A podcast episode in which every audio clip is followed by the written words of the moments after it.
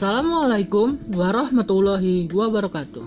Halo semua, perkenalkan kami Ranwara, anggota K K N dari Universitas Mercubuana Yogyakarta.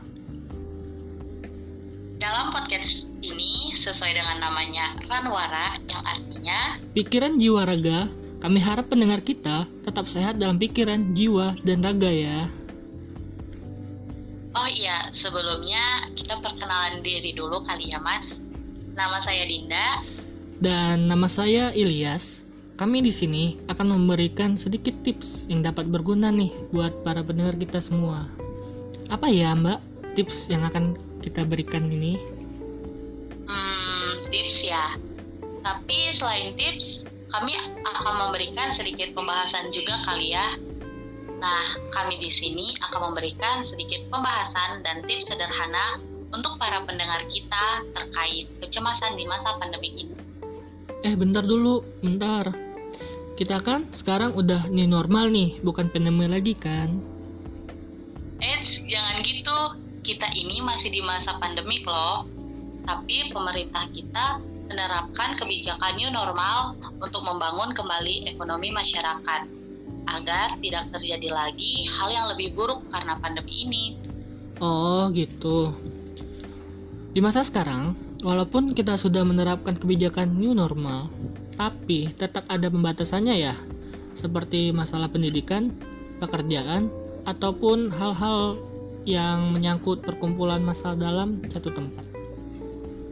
Ya, benar sekali. Di saat seperti ini, pendengar kita juga pasti pernah merasakan takut, khawatir, was-wasan, dan bahkan gelisah. Nah, hal-hal ini adalah gejala yang berujuk pada kecemasan. Kecemasan. Apa sih kecemasan itu? Hmm, dari sebagian pendengar kita pasti bertanya kan, apa itu kecemasan? Nah, jadi kecemasan itu adalah keadaan emosional yang tidak menyenangkan, berupa respon psikofisiologis yang timbul sebagai antisipasi bahaya yang tidak nyata atau khayalan menimbulkan suatu perasaan takut, khawatir, was-wasan, dan gelisah. Oh, gitu ya. Nah, pasti ada pertanyaan lagi nih, seperti wajar nggak sih kalau kita merasa cemas saat situasi begini? Jawabannya, itu adalah hal yang wajar. Setiap manusia dalam suatu waktu tertentu pasti merasa cemas juga, karena rasa cemas itu suatu sinyal di dalam tubuh kita untuk memberikan suatu sikap dan respon menghindari suatu bahaya. Bahkan di masa pandemik sekarang ini semua orang merasakan cemas. Semua orang tahu bahwa covid sembilan belas adalah virus yang dapat menyerang sistem kekebalan tubuh manusia melalui percikan tetesan air liur dari saluran pernafasan manusia dalam butiran partikel di udara. Dan juga nih, virus ini bukan hanya menular melalui pernafasan saja loh, tetapi melalui kontak fisik juga, seperti bersentuhan, bersalaman, memakai alat yang sama, dan lainnya. Hal ini membuat semua orang merasa takut dan khawatir bila tertular. Namun, rasa cemas yang tidak wajar itu adalah ketika pendengar merasa cemas berlebihan sehingga mengganggu aktivitas kesehariannya, seperti tidak bisa tidur, susah untuk makan, dan bahkan keluar rumah itu rasanya ingin mati. Nah, ada hal lain nih mbak yang bisa membuat pendengar kita merasa cemas di masa sekarang ini. Hal tersebut seperti masalah yang terkait perekonomian. Jadi, setelah kita amati, ada sebagian masyarakat di dusun Tegalweru R T nol tujuh R W nol satu yang berada di Boyolali ini merasa takut soal pekerjaannya. Misalnya nih, menjadi takut bila tiba-tiba kena P H K, gajinya dipotong, tidak dapat bekerja selama isolasi, kehilangan mata pencahariannya, dan takut jika tertular saat bekerja. Nah, melihat hal itu, kami ingin membagikan nih beberapa tips kepada para pendengar kita untuk mengatasi kecemasan secara psikis. Apa aja sih tipsnya? Nah, ini boleh dicatat atau diingat baik-baik ya. Tips yang pertama, bicaralah kepada diri sendiri dengan kalimat positif. Contohnya nih, kita perlu mengucapkan hal-hal yang positif kepada diri kita. Hal ini bisa kita lakukan kapan saja, tapi lebih baik di pagi hari. Contoh kalimatnya bisa seperti ini. saya akan tetap berusaha menjalani hidup ini.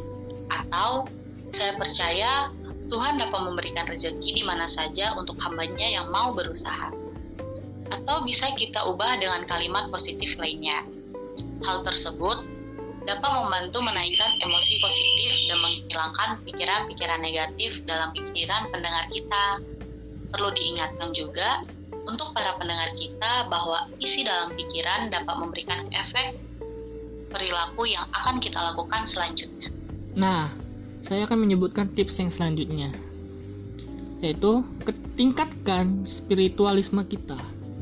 Hal ini dapat kita lakukan dengan meningkatkan ibadah kita pada Sang Pencipta atas nikmat hidup dan rasa syukur yang telah diberikannya, ataupun menulis catatan tentang kebersyukuran kita, entah nikmat atas kesehatan yang kita rasakan hingga saat ini, nikmat bekerja di rumah, nikmat kebersamaan dengan keluarga. Dengan menerapkan hal ini, pendengar kita dapat tetap bersyukur, meningkatkan kesabaran yang tinggi, berlapang dada, seraya tetap melakukan ikhtiar terbaik untuk menjaga diri dan orang lain untuk terhindar dari covid sembilan belas ini, Mbak. Uh, selanjutnya, tips yang terakhir, tetap terhubung pada social support. Maksudnya, kita perlu tetap terhubung dengan saudara-saudara kita, teman-teman kita, dan lingkungan. Walaupun kita terhubung melalui media sosial atau jika kita berhubungan dengan lingkungan sekitar secara langsung, kita tetap perlu memperhatikan protokol kesehatan ya, seperti memakai masker, tidak berdekatan, serta hindari kontak fisik. Perlu nggak kita tetap berterhubung dengan orang lain?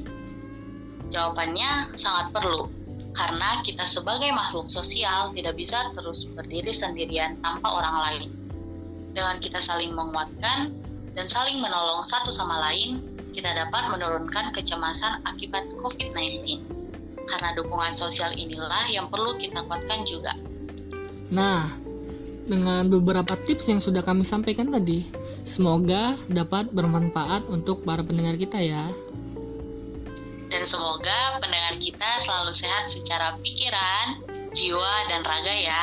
Salam sehat jiwa raga untuk kita semua.